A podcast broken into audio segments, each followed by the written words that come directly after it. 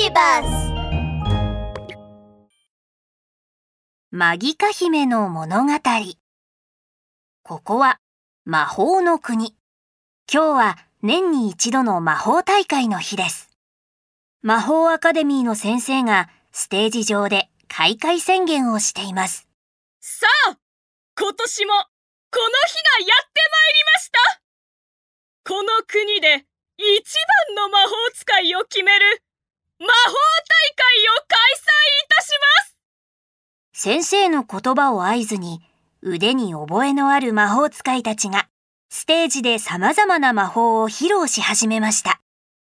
姿を隠す魔法に空を飛ぶ魔法、何かに変身する魔法など様々な魔法を披露していきます。次に魔法を披露するのはマギカ姫です。彼女はステージに上がると魔法の杖を振って呪文を読み上げました。ミラードミラージュミマギカ姫が呪文を唱え終わると、地面からふわりと12枚の鏡が浮かび上がりました。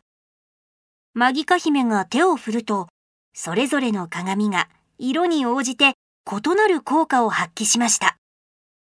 赤色の鏡は情熱的に歌い出し、緑色の鏡の周りには花が咲き乱れました。一番注目を集めたのは青色の鏡で、美しい人魚が空中に映し出され、会場中を優雅に泳いでみせたのです。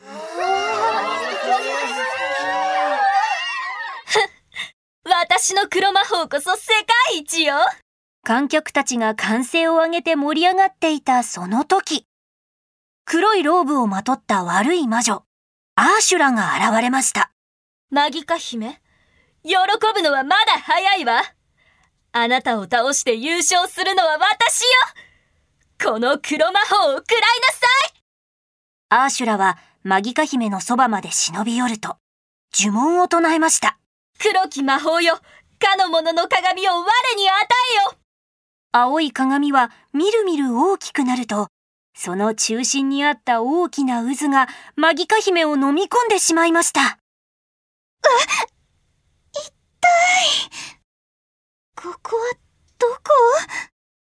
うん私、鏡に吸い込まれちゃったのかしらマギカ姫が辺りを見回すと、たくさんの魚が泳いでいました。そう、ここは青い鏡の中の世界、海の世界だったのです。私、あの魔女に閉じ込められちゃったのね。なんとかしてここを出なくっちゃ。マギカ姫はいつものように魔法の杖を振ると呪文を唱えました。リターンドミラージュミララララ私を元の世界へ戻したまえあ、あれ？しかし、呪文を唱えても、マギカ姫がお城に戻ることはありませんでした。焦り始めたマギカ姫は何度も呪文を唱えました。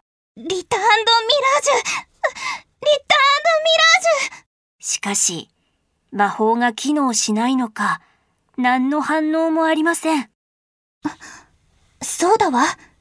昔、おじいさまが言ってたわ。人魚の首飾りは、魔法を打ち消すことができるって。ここは海だから、どこかに人魚さんがいるはずよ。マギカ姫は海の中を泳いで懸命に人魚を探しましたが、人魚はどこにもいません。人魚はどこにいるのかしら。すると突然、アーシュラの声が聞こえてきました。マギカ姫逃がさないわよどうせならお前を石に変えて海の底から永遠に逃げられないようにしてあげるわアーシュラの杖の先から黒いビームが放たれ、マギカ姫に向かっていきます。ダメその時です。何者かが岩場から飛び出し、マギカ姫を抱えて逃げ出すと、安全なホラー穴まで連れて行ってくれました。大丈夫？ああ、危なかったわね。なんとかしてあの魔女を倒さなきゃ。マギカ姫が顔を上げると、そこにいたのは人魚でした。その人魚は長く美しい金色の髪をなびかせながら、虹色に輝く美しい尻尾をパタパタとさせていました。しかも、首にはなんと人魚の首飾りをかけていたのです。ありがとう、人魚さん。その、一つお願いがあるんだけど、あなたが首にかけている、その首飾りを貸してもらえませんか？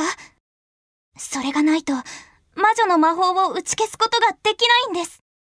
ええもちろん、いいわよ。人魚は首飾りを外し、力を込めました。すると、首飾りは形を変え、水晶の剣になったのです。人魚はその剣をマギカ姫に渡しました。悪い魔女め私の技を食らいなさいマギカ姫が剣を握りしめると、剣の先から目もくらむようなビームが放たれました。そしてそのビームを浴びたアーシュラは、あっという間に小さな魚になってしまいました。悪い魔女をやっつけたことにより、マギカ姫にかかっていた悪い魔女の魔法も解くことができました。マギカ姫は首飾りを人魚に返すと、呪文を唱え始めました。リターンドミラージュ、ミララララ私を元の世界へ戻したまえ魔法が無事に始まると、次の瞬間、マギカ姫は魔法大会のステージ上に現れました。